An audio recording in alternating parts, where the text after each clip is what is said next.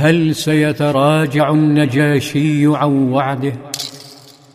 كانت أم سلمة هناك في بلاط النجاشي. تشارك وترى وتروي أثر القرآن عليه.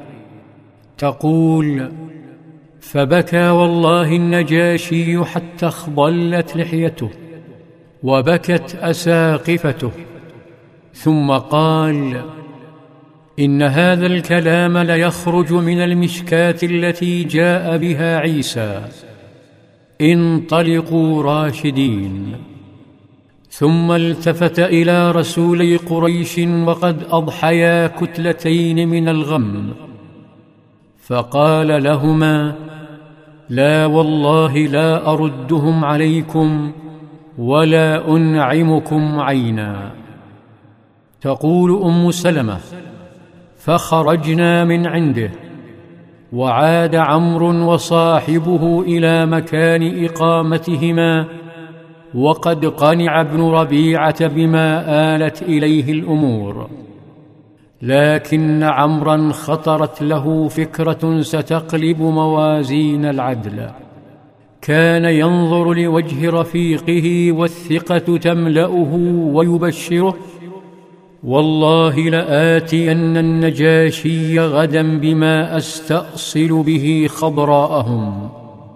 إنهم يزعمون أن عيسى ابن مريم عبد.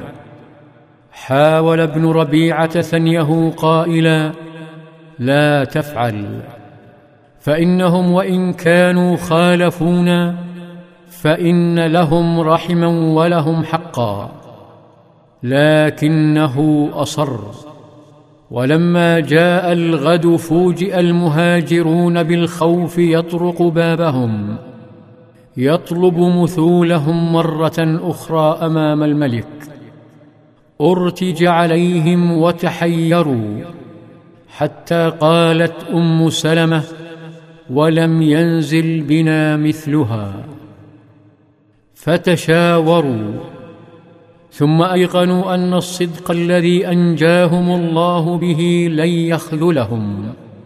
فقالوا نقول والله الذي قال الله تعالى فيه والذي أمرنا به نبينا صلى الله عليه وسلم أن نقول فيه.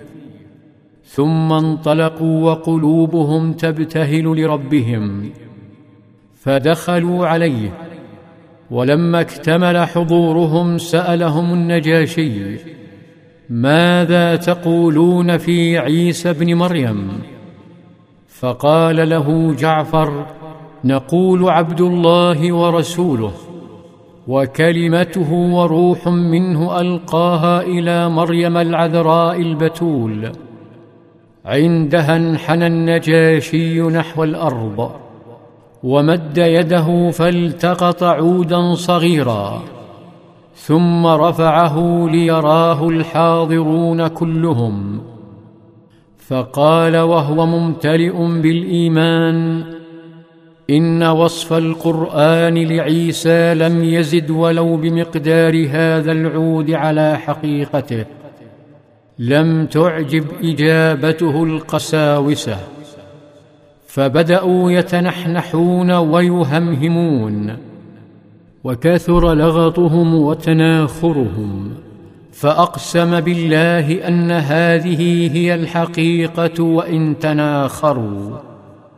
ثم توجه بالبشارة للموحدين الخائفين والدموع تلمع في عينيه.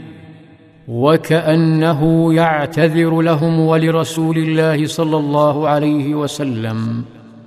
فقال اذهبوا فأنتم سيوم بارضي أي آمنون.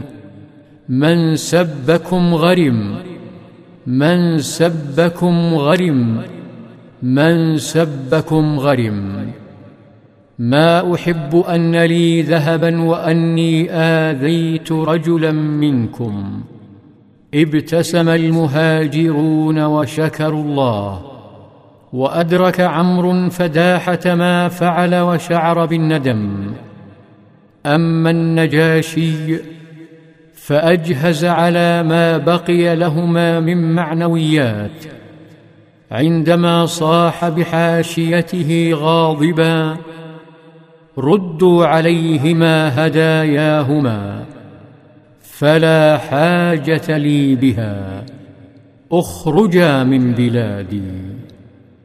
فخرجا مطرودين يجران الهزيمة والجلود وعادا مثقلين بخيبتهما وما يضمران لبعضهما من عداوة ورغبة في انتقام. في ظلال السيره في ظلال السيره